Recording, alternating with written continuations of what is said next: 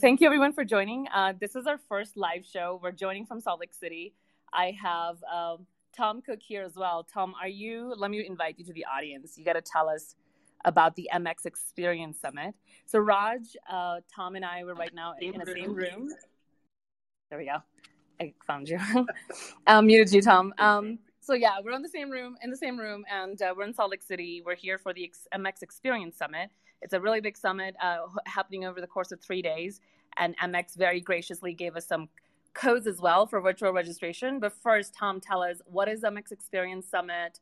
Why should we care? What are you guys are What are you guys doing? Yeah, do you want me speaking to yours? Perfect. Yeah, let's just do that. Yeah, so this is the first uh, annual MX Experience Summit. So uh, we're here at Snowbird, at the Snowbird Resort in Utah. Uh, last year we tried to do the event, but with COVID, it got shut down, so we had to go virtual.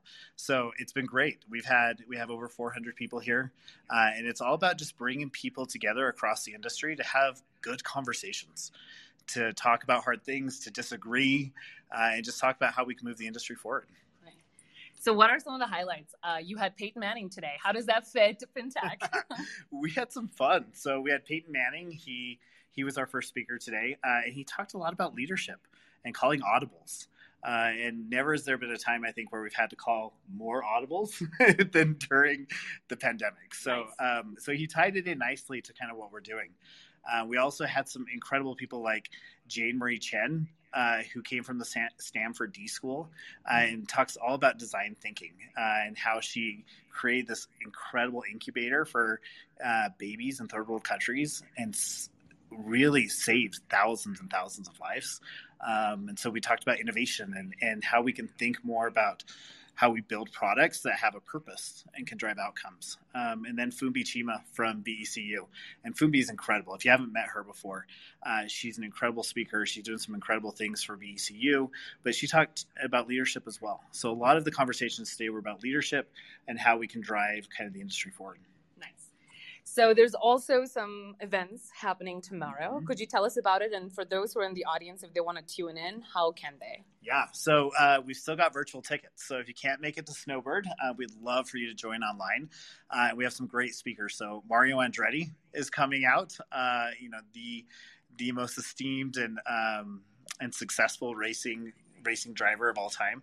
Uh, we also have uh, my personal favorite that I'm super excited to hear from is Allyson Felix. Mm-hmm. So Allyson Felix is going to come. She's going to talk about breaking down barriers. She's going to talk about how you can kind of be your best self and go and do some really cool things at any stage of your life, any stage of your career. She'll talk about being the most decorated track and fit, U.S. track and field Olympic athlete of all time, and she's only one medal away from being the all-time track and field athlete.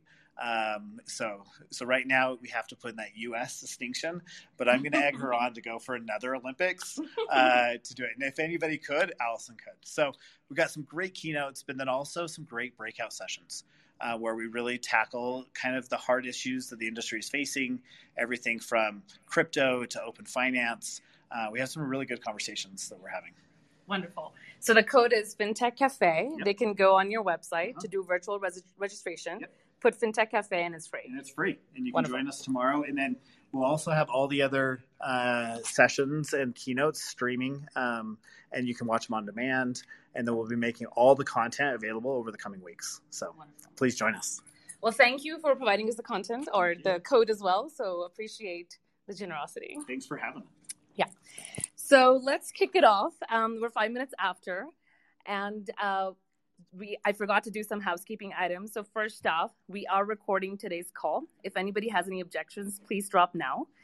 And second, this is episode 24 of FinTech Cafe. Monisha and I we have been co-hosting, and we've having we've been having a lot of fun. So today we have Raj Patel, who's joining. He's a co-founder of Mantle. We'll go more into his introduction shortly. And thirdly, um, Monisha and I, we work for a big bank here in the US, and our employer is not associated with our show or the fact that we're not endorsing any products. The intention of this is purely just to build a community around uh, fintech thought leadership. So, with that, Monisha, over to you for your intro. Thank you, Ambika. And it sounds like you guys are definitely got the MX fever going. Um, definitely feel it here in Minneapolis and can't wait to hear, I think, uh, Raj, your and Ambika's thoughts on how that's going. Um, I am, uh, like uh, Ambika said, Monisha. I work in a financial services space and um, very excited for the conversation today. With that, should we kick it off, Ambika? Please do. All right. So, Raj, uh, just sort of uh, getting into that 30 minute structured uh, portion of our conversation, uh, could we start with just your journey to Mantle, how um, you got to where you were in solving the problem that Mantle does today? Yeah, absolutely. Thank you both for having me. Uh, it's a real pleasure to be here. Um, so, uh, for the audience, a little bit of just background about me, and then certainly happy to go into the founding story. Uh, my name is Raj Patel. Um, I'm one of the co-founders of Mantle, as you heard. Um, Mantle is a enterprise software company um, specifically for community and regional banks and credit unions. So, all of the uh, different technologies that we build and go to market with are specifically for those institutions. So, we don't um, sell our services to fintechs or large banks. It's really about serving those um, sort of community and regional banks that are the vast majority of the U.S. financial system. So we're really, um, you know, founded um, with uh, a mission to help, um, you know, increase the access to technology um, that you know a larger institution or some of the neobanks might have across uh, more more um, with more equity across the U.S. financial system, and that hopefully allows those community institutions to serve their customers better. in terms of sort of how I sort of came about, um, you know, working in this space. I, I actually didn't have a fintech background. I actually worked at a big bank after college, but sort of, um, you know, not not on the fintech side. Uh, myself and my two co-founders were actually looking more at starting a neobank, um, very similar to our friends at HM Bradley that I know you've had on recently, and many others in the industry that are doing a great job. Um, starting challenger banks, we were looking at that, you know, in late 2015, early 2016, and as part of that journey and looking and starting to build technology around that and surveying different onboarding experiences and different mobile apps and, and, and just seeing what was out there, um, we kind of realized that actually the technology that was sort of generally widely available for the US financial system was something that we could really improve upon. And so it was really looking at a completely different idea uh, that we stumbled across the opportunity that, that ended up becoming Mantle. That's fantastic because it almost seems like you're solving the problem of the have versus the have nots because I think the community banks and the smaller banks have definitely been left in the race to technology. Um, so why uh, why have they fallen? I mean, could you help us understand the digital transformation that has taken over, right? And yep. why specifically these institutions have uh, fallen back? Yeah, look, historically, if you go back 10, 20, 30 years, community banks were the vast majority of the banking in the country.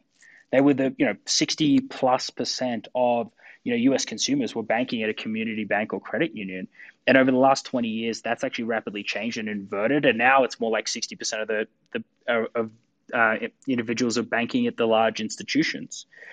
Um, and that's it's really important that we have community banks because they foster competition in the US financial system, right? And that gives more choice and access to all consumers. It's also really important that we have neobanks, right? And they also challenge that that paradigm. And what's really happened over the last 20 years is a couple of different things. Uh, but most importantly, from a technology perspective, the larger institutions are spending at double the rate on a relative basis on technology than community banks. So a typical large institution is spending about 45 basis points or 0.45% of their total assets per year on technology in investing in technology. A typical credit union is about 0.35% of their total assets, and a typical community bank is at about 0.22% of their assets. So, on a relative basis, adjusting for the relative size of their institutions, they're investing 50% of the dollars that you know, a JP Morgan or a Wells Fargo or a Citigroup or something like that might be investing. And obviously, if you compound that year on year on year after a decade or two decades, you can see how that gap doesn't become, isn't small anymore, it's become very significant. So, that scale of capital aside, what are some of the biggest pain points that they're seeing uh, that you're helping solve? Yeah, I think I think that not only has there been an underinvestment, which I was talking about before, but the other half of it is is there hasn't been a good amount of choice in US fintech. And you guys, you know, potentially in the room might be thinking, wait a minute, there's so much fintech activity, but a lot of that fintech activity, in fact, the majority of that fintech activity has been very much consumer facing and not necessarily selling back into U.S. financial uh, the US financial system. And the market structure of, of bank tech, as it were, is really actually an oligopoly. It's controlled, the vast majority of institutions in America are buying their technology from one of three vendors that probably very few people in this in this room know the name of, but they were founded in the 60s, 70s, and 80s. So they have literally been around for 60, 70 years um, providing banking technology. And so the choices that any individual bank has are actually really limited. And so Mantle's coming in, and a lot of other of our you know contemporaries are coming in and really providing choices. So it's not just about the dollars; it's also about the choices that those dollars can can give banks. That's fantastic. And then uh, just kind of going along that path on the setting the background, hmm. Uh, technology has helped unlock potential right through eliminating some of the inefficiencies and mm-hmm. 60, 70 year old systems. Um, so uh, curious uh, through this process, not only have you, uh, you know, created a speed to market, but you've probably seen some unintended consequences, uh, which have been a positive. Uh, are you able to talk to any specific use cases and reference in terms of how, um, you know, your success stories have come about? Yeah, look, and and obviously most institutions, you know, invest in technology like Mantle's um, to you know to, to drive economic outcomes right acquire more customers make that easier lower their cost structure all of those things that obviously are very important for the financial well-being of their companies but there are also some like you know nice not necessarily unintended consequences but nice bonuses as well. Um, you know our technology and we do consumer and commercial account opening so allowing individuals and businesses to open accounts at, at our institutions. And we allow that to happen whether that's online in a branch over the phone or any combination thereof. And one of the nice things that we love to hear is a lot of our institutions are talking about how that's increased actually access right to the bank it's not just those people that can get in a car and drive to their branch right it's people in more rural areas that might be an hour from their nearest bank branch it could be people who are in more underserved populations, right? That, you know, maybe they, for example, they might have a mobile phone and that now allows them to access banking services, right? You don't need a computer anymore. You can do it on your mobile phone. You don't need to go into that branch. And so what it's also actually done is the technology is allowed the banking US banking system to become more inclusive. And, you know, we've definitely seen in the data that Mantle's helped, um, you know, our customers do that as well, which is really cool. So, um, Raj, would it be fair to summarize that Mantle is a fintech that enables digital transformation for a financial institutions? Yeah, that would be fair. Okay. Um, mm-hmm. Yeah. so, a follow up, therefore, is how do you define innovation in your space? Yeah, I mean, look, I think that um, innovation is a word we hear a lot, and everybody wants to be innovative. Uh, just like everybody wants to be really attractive and everybody wants to be really intelligent, but I guess it's really what you do that with that innovation that really counts, right? Um, you know, we've definitely seen innovation for innovation's sake, which is like, you know, um, I was speaking to somebody the other day, and they put in a system where you can use Alexa to do bank transfers. That's really cool and really innovative, but if nobody uses it, what was the point of that innovation? So I think what Mantle really talks about with our banking institutions, and, and this helps them more institutions actually adopt a more innovative approach, is great, we're going to do this innovative thing or we're going to do this new thing, but what is it actually going to lead to? How is it going to make your customers happier? How is it going to get you more customers? Um, how is it going to make you or your customers more successful? And how do we measure that numerically? And that's when you know innovation becomes reality right? That's when you go from talking about it to actually doing it. Got it. And so um, could you elaborate more on, on your users? Like who are your customers in terms of financial institutions? What's their asset size?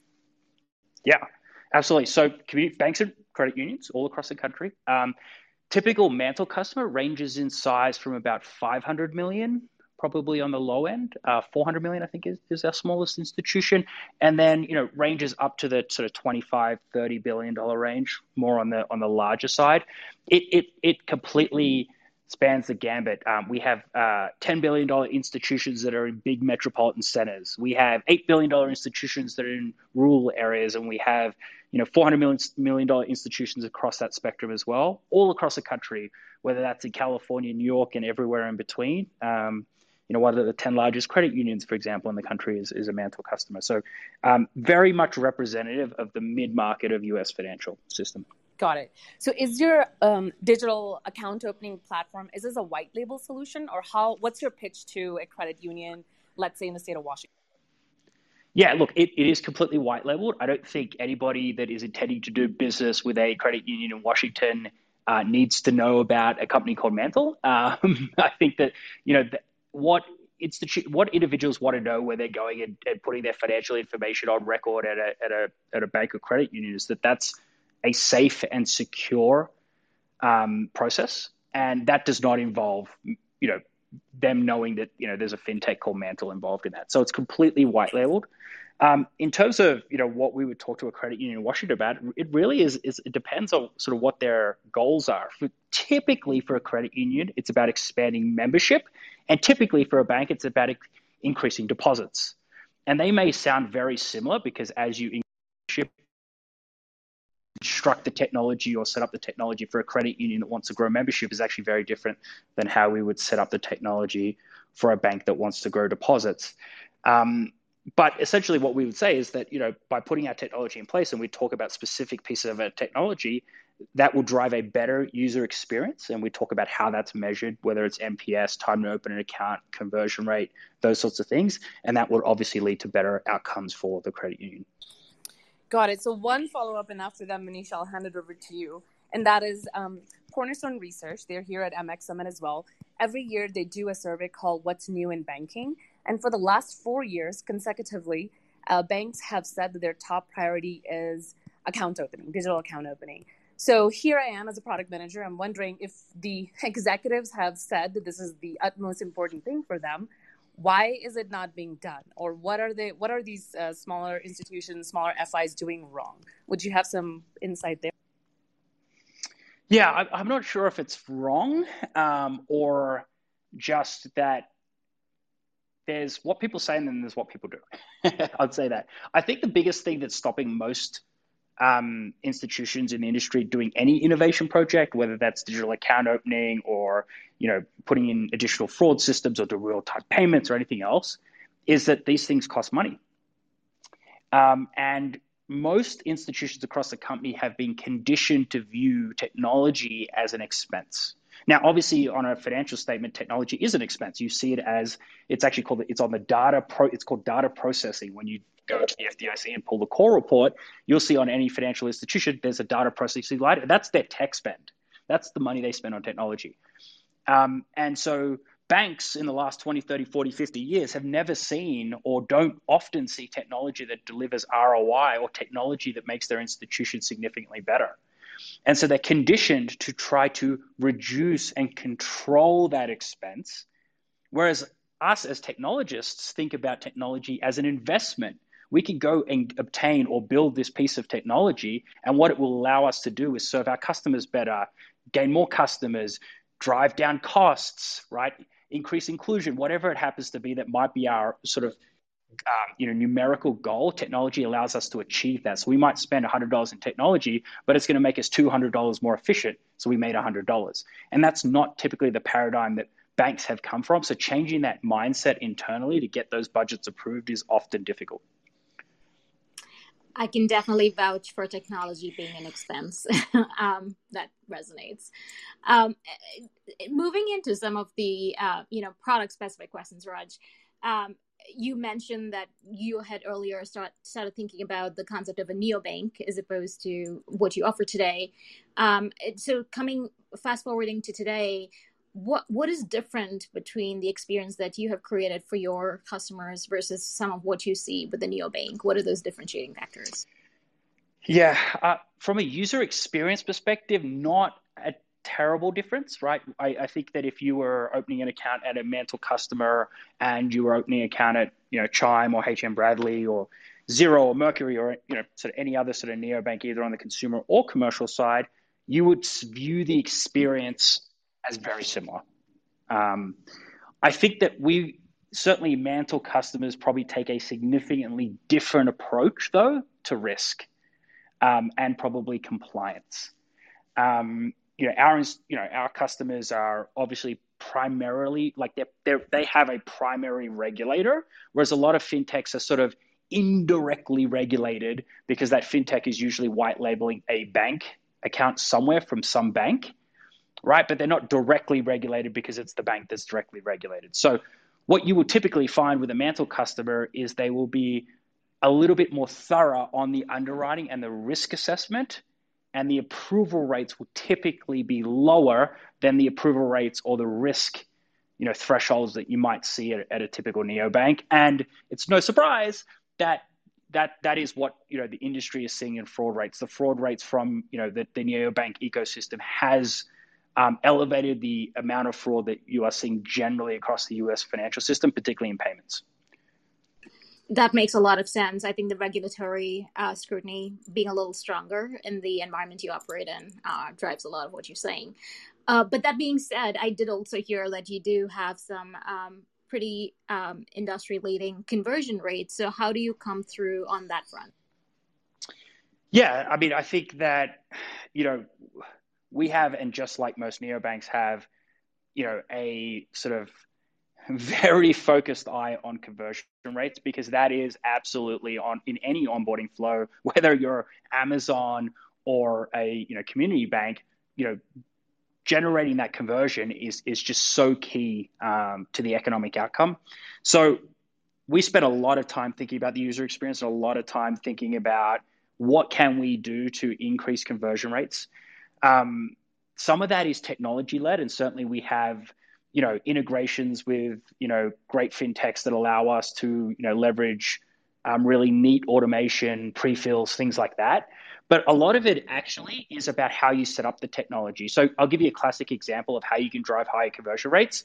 It's by making different economic decisions that aren't even to do with risk so if you decrease your funding amount that you require so if you were opening a new account at a bank and they had a funding uh, opening funding amount of $500 right and you change that from $500 to $100 you will see an increase in conversion rate right?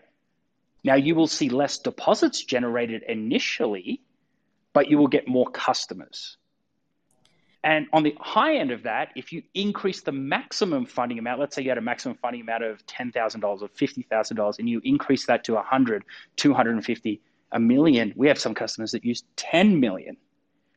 What you can actually do is on the higher end, people will end up funding with some of those larger amounts. On the lower end, people will fund with lower amounts. Overall, what happens is you increase your conversion rate and increase the deposits you generated. So that's a win-win, and that's not a technology issue. That's a that's a how you set up the technology, how you've configured the technology that can drive conversion rate outcomes. And, and those sorts of changes, for example, can be not insignificant. Like that could be a mid single digit increase in conversion rates. You could add five percentage points of conversion by just doing something like that. Another use case I wanted to bring up is let's say immigrants. Um, generally, you know, immigrants tend to have thinner credit files.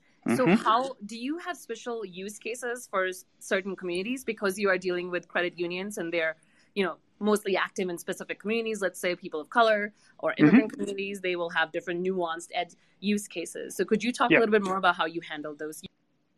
Absolutely. So it's it's immigrant populations, it's also it's children, right? It's 16 year olds, it's 17 years, 18 year olds, college students, right? Um, it's people that maybe are unbanked. All of those sort of groups aren't just like, and, and I'm sure you guys have probably spoken about this in, in, a previous podcast, but just like, for example, they're really excluded from credit because of a lack of a credit file, that can also potentially happen from a deposit account perspective.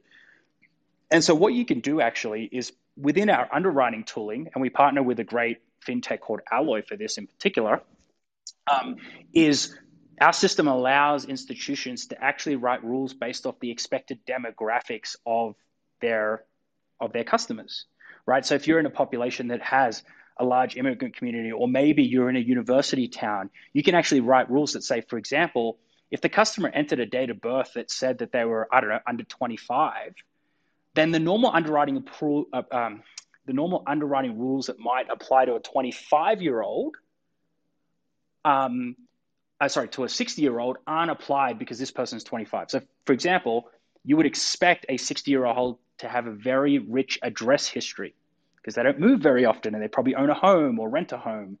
But a 25 year old, a 22 year old, 18 year old probably lived at their parents' house, which means that that's their parents' address.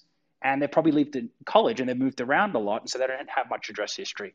And of course, that's the same with immigrant communities as well, right? They usually have a very thin address file, right? Usually you can validate their social and their date of birth and their name, right? Because those things don't change and are issued by the US government. But usually address is one of those things that doesn't have a, a, a thick file. So you can actually set different underwriting rules based off your demographics, and that's super important. And moving away from one size fits all, you either fit in the box or you don't, is the type of tooling that you absolutely need to, to meet those challenges.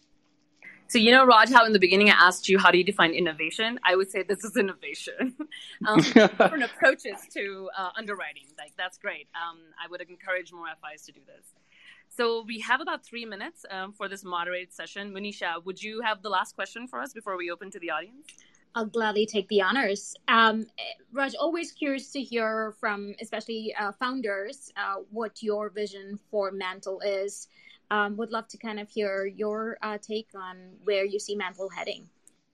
Yeah, absolutely. I think that you know our industry has been around for a long time. I, I referenced sort of those three large companies that have been around for a very long time. I think that there are so many areas of the U.S. financial system that technology touches that are really underserved, and they're not necessarily the really sexy areas that a lot of you know fintechs and neobanks are going after, but they're the picks and shovels that allow a lot of people all across this country, particularly in more rural and um, urban and, and semi-urban areas, um, allow them to, to bank, right? Um, mobile and online banking suites, lending products, risk uh, products. Those are the types of things that we think can really improve the user experience, um, but also improve the viability of community banking in America. And so we're always looking for opportunities where we can take the skills that we have – um, to apply to different parts of the banking technology stack to hopefully drive you know outcomes that are significantly better. When we look at you know at an opportunity to build a new piece of technology,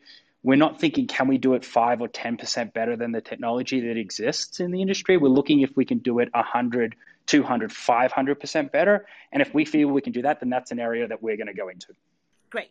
Okay, so let's open up to the audience. Um, we didn't get to ask you all the questions you wanted to, Raj, but uh, we want to be true to the format. So if you guys have questions now in the audience, please come up. There are two ways to ask a question. I see some party hats, which is an indicator that you're new to Clubhouse. So the way is uh, you can raise your hand. There is an icon in the bottom right. If you click on that, uh, Manisha and I, we're moderators. We can bring you up on stage and you can ask your question directly to Raj. Or if you're not in a position to ask questions on stage, you can send me a message using the back channel feature, which is like an airplane icon. So if you click on that, you can send me or Manisha a message. So uh, the audience, you can, can come up now. In the meantime, Raj, we do have one question. It's from a person named Raj also. He is uh, an engineer in a financial. Raj Swarnam, that's his name. Uh, we work with him. And he's asking, can uh, for Mantle, what is the average cost of acquiring new customer? Yeah, I mean, so to be clear, Mantle itself doesn't do any marketing. We're, we're certainly the, with the technology that sort of facilitates taking that application and getting it underwritten and, and, and booked to the to the bank systems.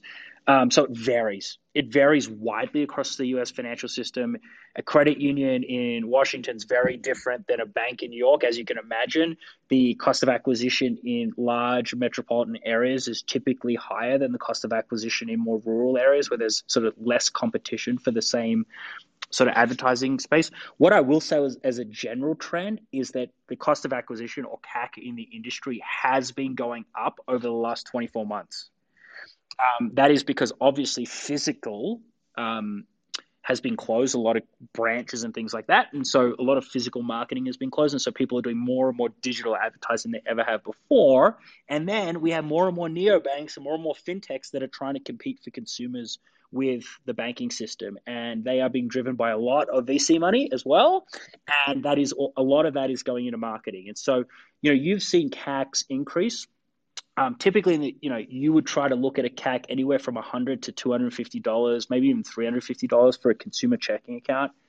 Um, in America, that's typically, you know, sort of what you would see across different markets. But you know, we've certainly seen, you know, that on the higher end recently, particularly in the last three to six months.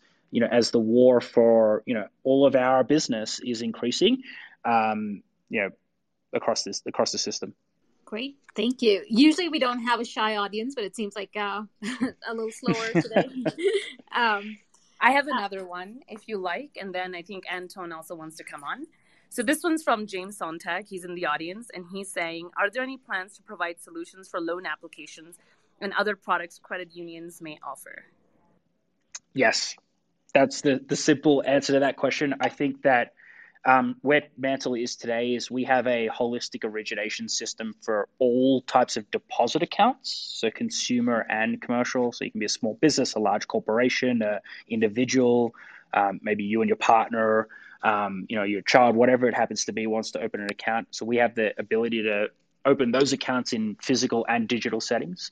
Um, to kind of finish our vision of an onboarding system, obviously, is, is to allow lending, right? So any consumer in any context can open any type of account that it, at a, a, bank or credit union through the Mantle platform. We have some, a bit of time to get there, but we're absolutely looking to go into lending. Great, thank you. And I think Anton, hi, welcome on stage. Do you want to ask your question? So you're muted right now, um, so you'll have to unmute yourself. There's an unmute button on yep. the bottom. Of- Sorry, I, I, was just speaking away.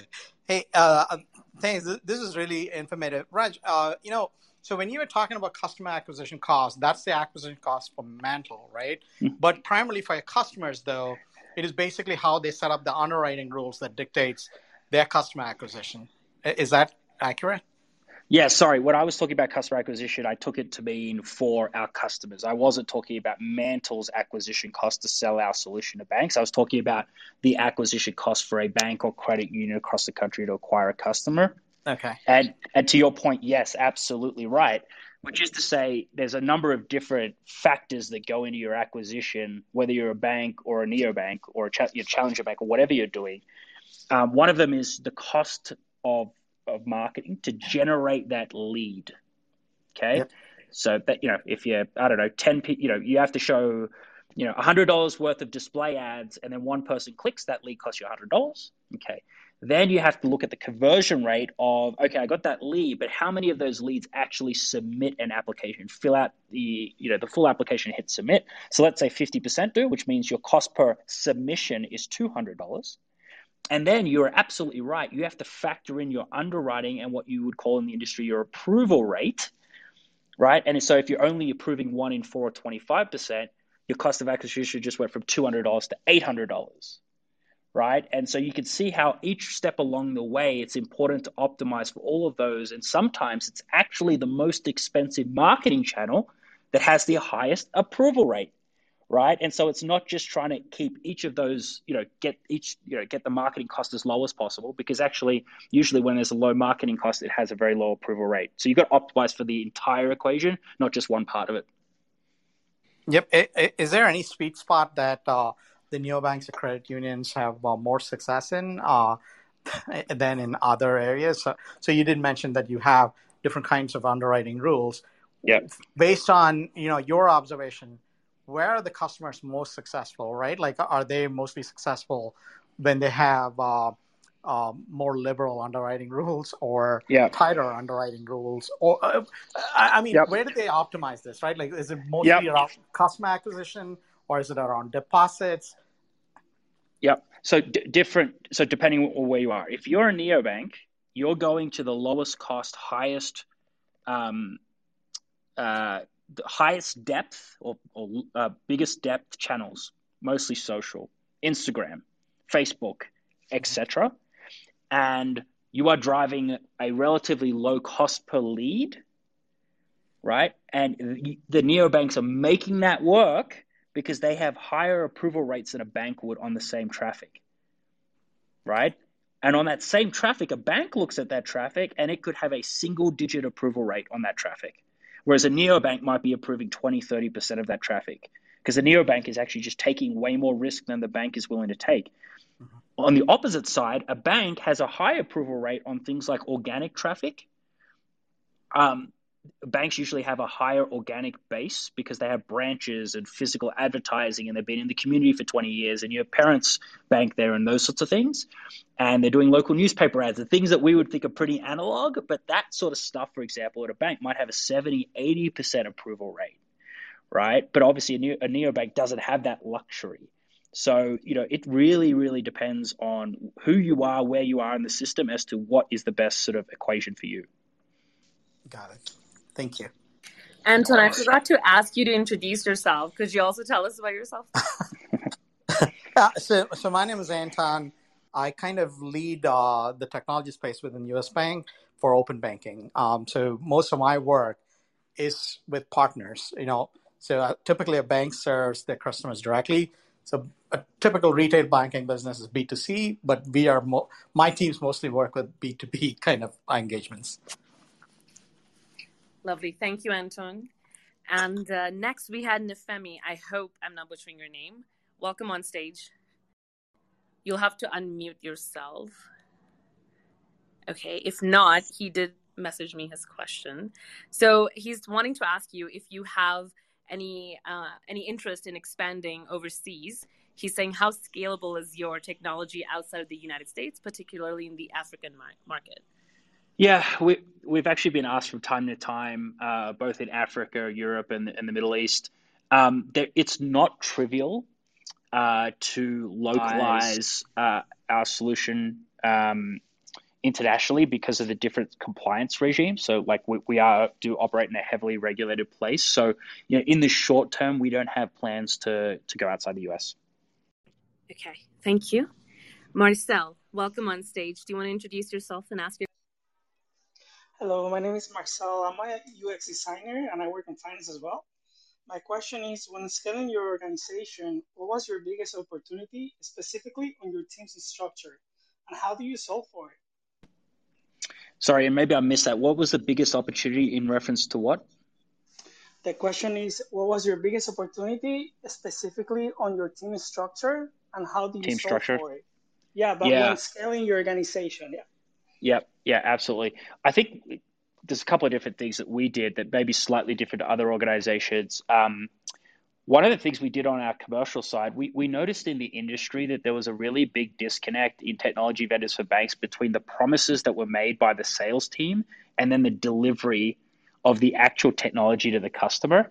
And we heard a lot of our clients say that in, in the past they'd be really burnt by people promising that things would be done by a certain time or we'd get certain features. And then when they actually got into the nitty gritty of it, nothing was ever done on time and the features weren't delivered. And so one of the things that we did at Mantle was centralize the sales and marketing function which we call growth, and the customer success function, which both implements and then supports our solution under one executive.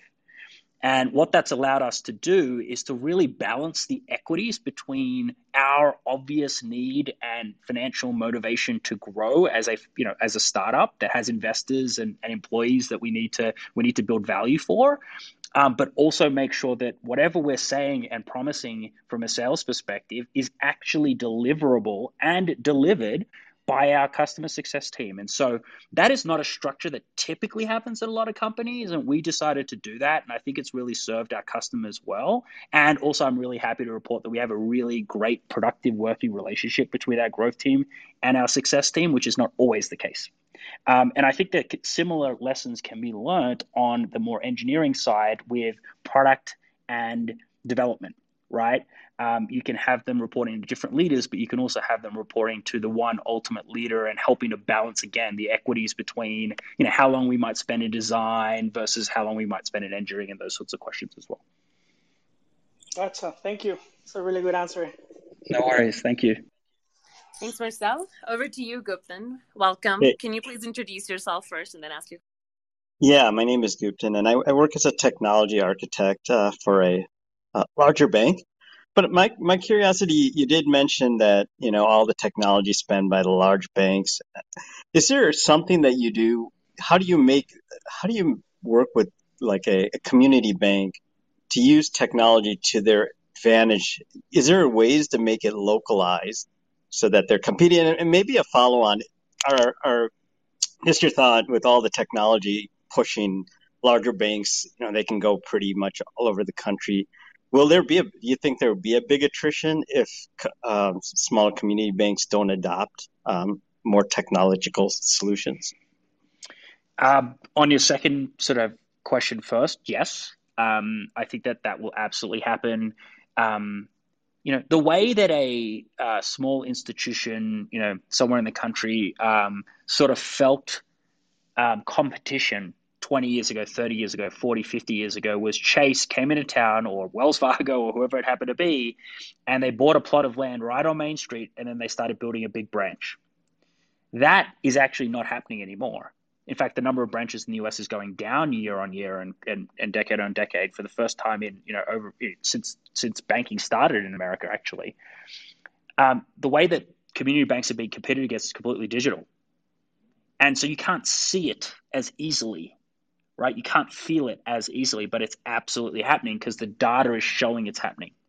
So that's number one. On, on the first side of it is um, the way that you differentiate through technology, you're right, right? If if I could buy the if one institution could buy the technology, the institution across the road could buy the same piece of technology, how do you differentiate? Right? Because community banks don't usually have the capability to build custom software themselves from a cost structure perspective. And the answer to that is really how you use the technology, the products you choose to provide through the technology, right? And how you configure the technology um, we can have two mantle customers that can use our technology in completely different ways. You can have a customer that uses it to serve their local community only in the state, for example, they operate in. Um, we have customers that go completely national um, with their reach. We have other customers that use it to um, drop presence, digital presences into new markets they're looking to go into or adjacent states they're looking to go into, right? Or to be more competitive digitally than they might be physically. And so there are a lot of different tactical ways you can use it, different products you could use, and then different setups of the technology that allow you to kind of differentiate yourself uh, depending on your strategy. Thank you. Thanks, Guptan. Over to you, Tammy. Welcome. We're happy to have you on stage. Uh, I think you'll have to unmute yourself. Ah, there we go. There we go. Okay. Thanks, Ambika and Manisha. Tammy Fleming, and I come from financial services, and I have an interest in third party risk management, Raj, really focusing on uh, emerging tech. Uh, innovation, digitalization.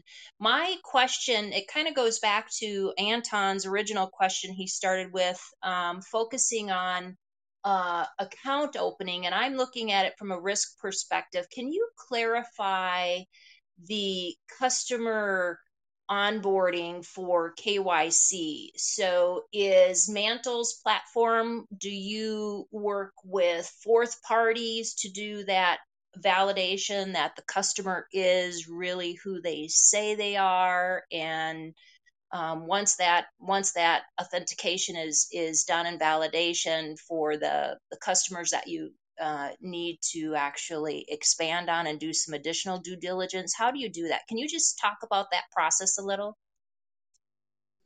Raj, I think you're on mute.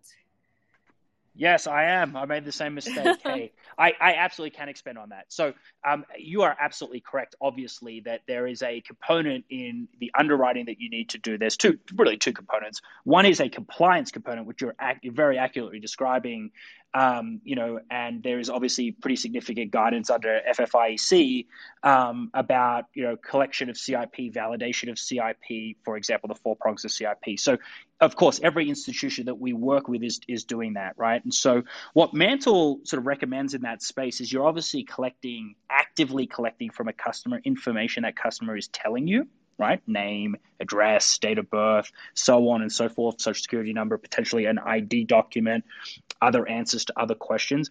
And then there's also the ability online to passively collect information, the IP address of the user. Um, you know, maybe uh, the funding information they provided um, using um, using Auth or uh, aggregation services, and we can feed all of that information into an underwriting system And then we can go out to various third party data sources, just like you might do in a branch. You might run a Qualifile check, right? You're going to run an OFAC check. Well, you have to do all of those sorts of things digitally as well. In fact, you end up running more checks, right? Because you want to check the device type, you want to check the IP address, you want to make sure that person's not coming from, you know, an offshore uh, address, right? You want to make sure it's a US person. Um, and so we're going to things like LexisNexis, Socure, White Pages Pro, Ocado.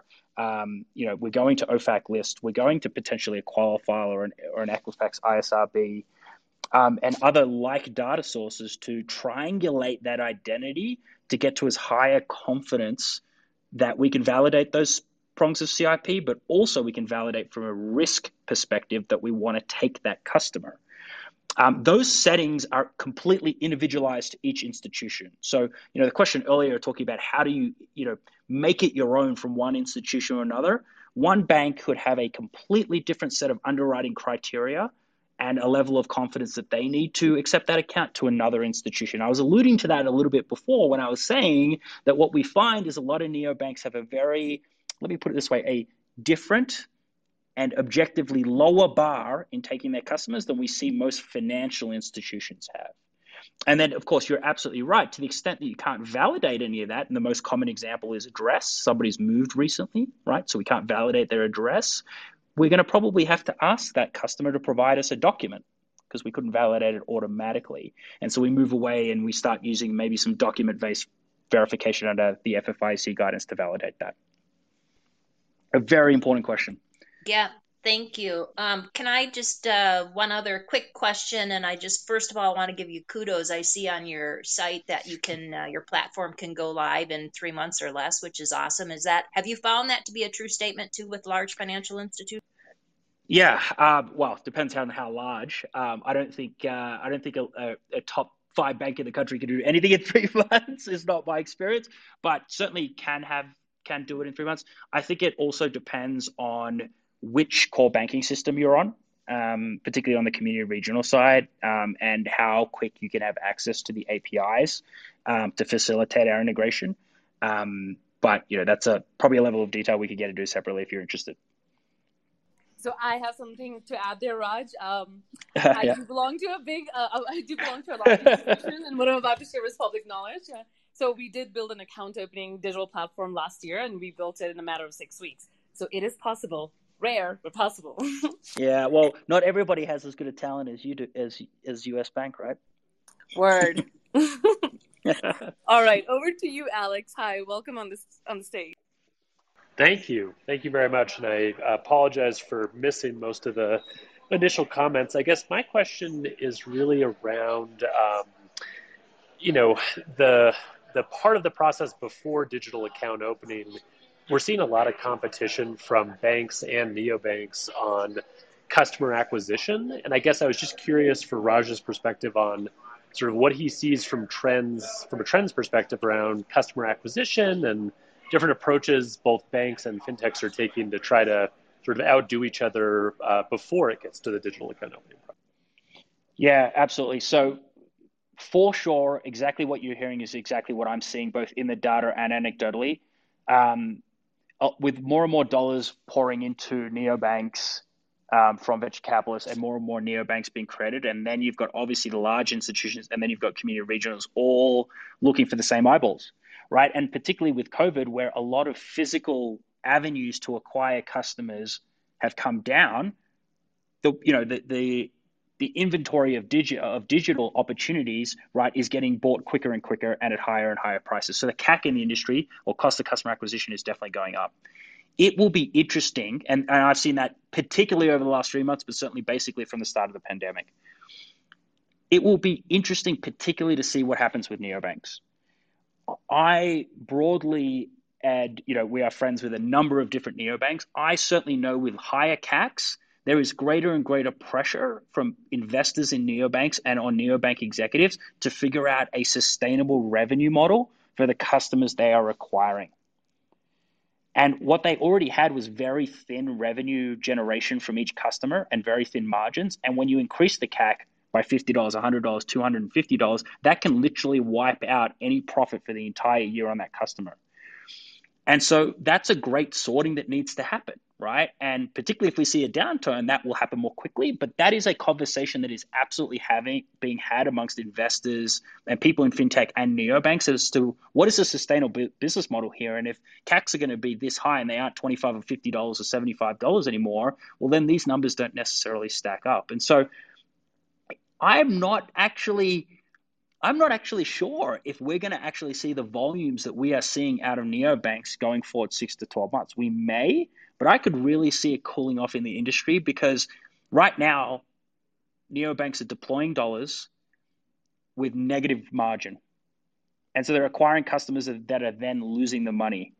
Um, and you could do that for a little while, um, and we know Chase has done that, for example, with the Chase Sapphire Reserve. They lost $210 million in one quarter on that strategy, right?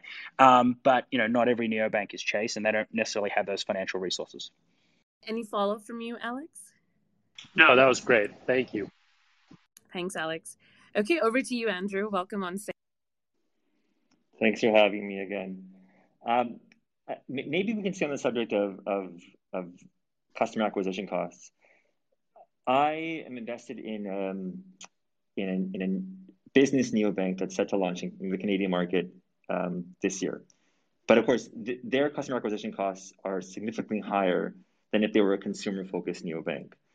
Um, are you thinking about an approach uh, to, to, business banking and, and, how you could solve that problem for uh, credit unions and community banks, or are you so- solely focused on um, account openings for individuals at this point? Raj also on mute again. Oh, sorry. Um, I, I will say, I will say yes. We definitely do provide technology for banks and credit unions to onboard commercial customers. Um, the silver lining to what you said, and, and, I think you're absolutely right. Obviously, the customer acquisition cost for businesses is is much larger than it is for consumers, but also the lifetime value of that customer is significantly higher. Um, the banking businesses is the revenue driver for community banking the vast majority of, of, of, profit generated from a community bank is done through their commercial relationships. And so the opportunities to drive more fee income, but also more lending income from uh, business customers is significantly higher than consumer customers. So it is definitely more expensive to attract them, but they, they are also potentially more profitable if you can sort of get it right. Maybe I can reframe my question. So, yeah, I think the, the unit economics for um, business banking as a neobank or a community bank or credit union are going to be different. Can you still deliver value um, to business banking, to op- opening originating accounts for business banking? Yes. Um, are you talking about Mantle specifically with our technology? Or are you talking more generally? Yes, Mantle, speci- Mantle specifically. Yeah. So yes, we do open business accounts for community banks and credit unions. We provide that technology and we help them by that technology is aimed at helping that institution increase their reach and be able to open more accounts with more people that aren't necessarily in their physical presence, right? So do that digitally, which they've never been able to do before. And in addition, in the physical setting, help to reduce the time and cost it takes to onboard that customer to, to reduce the, the cost structure for the institution. Okay. Andrew, did that help? Yeah, thank you so much. This has been the best FinTech Cafe so far. No worries. Thank you. Hi, Sean. Well, over to you if you want to introduce yourself. Yeah, uh, my name is Sean Scott. I am a principal product manager at a uh, at a large income bank. I think we're number five now. uh, the the Raj, a great uh, great conversation. I think all the fintech cafes are as you know are, are, are awesome. I don't have any favorites. It's it's hard to pick favorites in terms, mm-hmm. of, but um, I think just taking it uh, sort of away a little bit from the acquisition sort of discussion and, and kind of um, into product management. So mm-hmm. as you're, you know, you've talked about sort of a sales team um, uh, and, you know, and marketing. And, and I'm sort of wondering uh, in terms of aligning all the sort of the separate teams, whether it's product, creative sales, or, um, uh, you know, technology. Uh, do you leverage, say, OKRs, or what's the mechanism you leverage to keep everybody aligned uh, to sort of the, the, the overall the overarching strategy? Yeah, um, that's a very sort of geeky operational question. But what we do internally at Mantle is use something called WIGs, which is wildly important goals. It's like a spin on OKRs. I think it's a little bit simpler it was a little bit simpler for us to um, implement than OKRs. It was actually something that was run. Um, it was an initiative that was run by one of my co-founders and our chief technology officer Ben. Um, and what we actually found, and the reason why we put that in place, is we found we were setting too many goals early on in our company because we wanted to do all these things, right? we were young and there's so many opportunities and there's so many things we wanted to build. We'd end up setting five priorities or six goals or seven goals or whatever it happened to be or four goals. And when you set that many goals, none of them are really goals um, because you're just trying to run in too many different directions at the same time. Um, and what basically the essence of the wildly important goals was is that like you have fewer goals, but make sure they're wildly important, right? Like what is the key north star of the company? What is the thing, or maybe max the two things that you want to achieve in whatever time period you set? And so that really helped us focus um, a little bit more um, and and just really try to stay on you know the immediate mission versus like the mission that we wanted within 10 years and, that, and that's kind of what we've done and we've found that to be helpful that that and, and thanks. It, sounds like the the big hairy goal a little bit um, i think from james collins. Um, and, and, in terms of so what have you found? I mean i know some companies sort of check in on a, on a monthly basis some on a quarterly basis some even on a weekly basis. Uh, in terms of cadence what have you found that sort of works for you, and has that evolved over time? Yeah, um, it has evolved over time. Um, typically, on a team level, that that check-in might be weekly or biweekly, and then on a company level, that check-in is usually more uh, monthly. Um, usually at like our company all hands, um, where we sort of talk about it from a macro perspective, but each individual team is talking about you know achievement to goal more regularly than that. Um, and then what we do on a monthly basis is we kind of retrospect and then prospect, right? So like we look back on the on the quarter and say, overall, how do we go against the goal?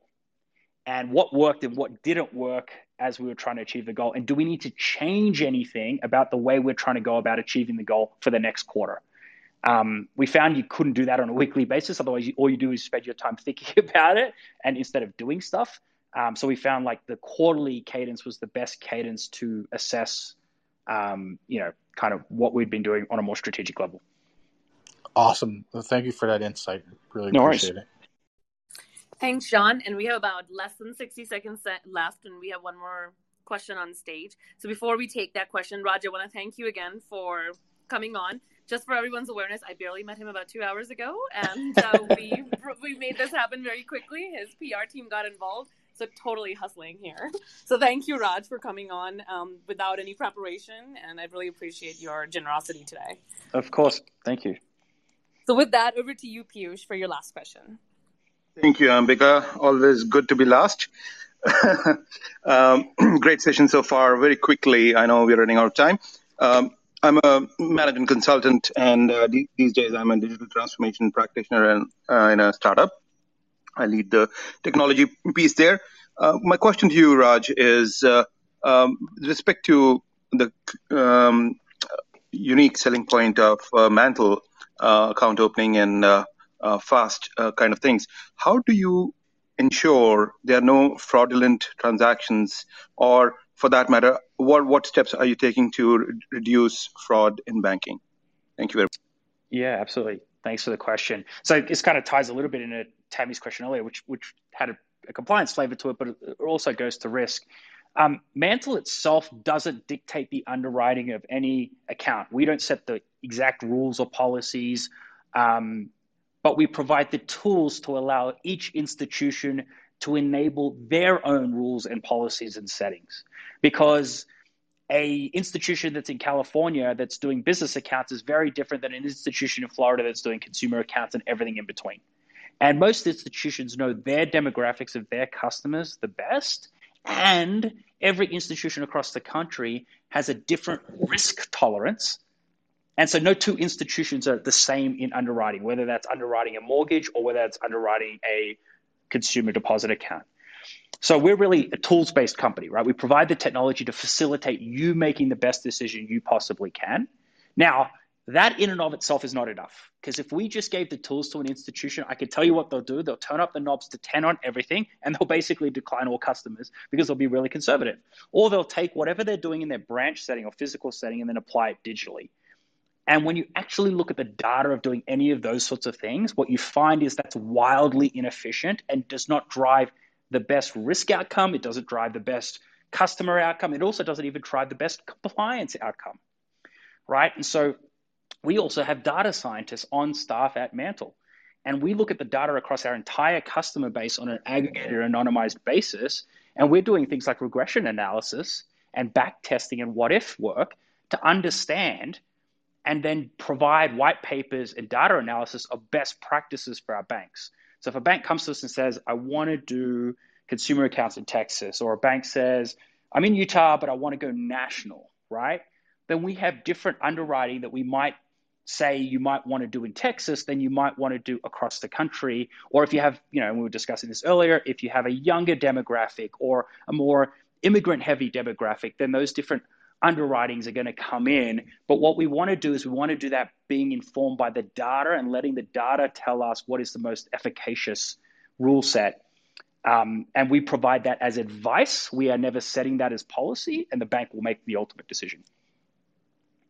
Got it. Thank you very much. You're welcome. Uh, I have to say one thing as part of uh, helping a Brazilian bank to become a digital bank uh, many years ago when I used to work with PricewaterhouseCoopers and IBM. Uh, this was this was one of the biggest uh, challenge, and uh, uh, I'm glad you you guys are uh, solving that problem. So thank you very much for doing that, and thank you for being here. You're welcome. Thank you. Great. Thank you, Piyush. And with that, we're at the end of our session. Any parting words from you, Raj? I know dinner's waiting, and so is the live performance with the Goo Goo Dolls. Uh, no, I, I was born in the 80s, so Goo Goo Doll is meaningful for me, and that just shows you how old I am. But no, I just wanted to, Ambika and, and uh, Manisha, I wanted to thank you both um, for being very gracious hosts. And um, I know I was pinch hitting here, but thank you also for the, the wonderful questions. Um, and hopefully I was able to maybe impart a, a little bit of something that you can all take away and, and you know apply in your um, you know in your in your sort of uh, endeavors. Um, and uh, yeah, thank you very much. Yeah, Manisha, you were gonna say something. I was gonna say Andres. I think kind of had the headline on that. He called it the best show, and we've done 24 shows, Raj. So thank you. Oh, uh, thank you very much. um, enjoy your dinner. Yeah, and for those if you like to join tomorrow, the rest of the sessions that MX has, uh, again, you can go online, register for virtual registration, and you can use the code FinTech Cafe for free registration. Uh, Raj, do you have any panels tomorrow that you're speaking on? No, already did it today. I, am done with the speaking now, so I'm yes, gonna have okay. a, gonna have a cocktail now. okay, wonderful. Well, thank you again for those who joined, and again, we look forward to meeting you next week. I think next week we have Ethan Bloch, who is the founder of Digit. So we'll continue our conversation next next week. Thank you, and have a good evening.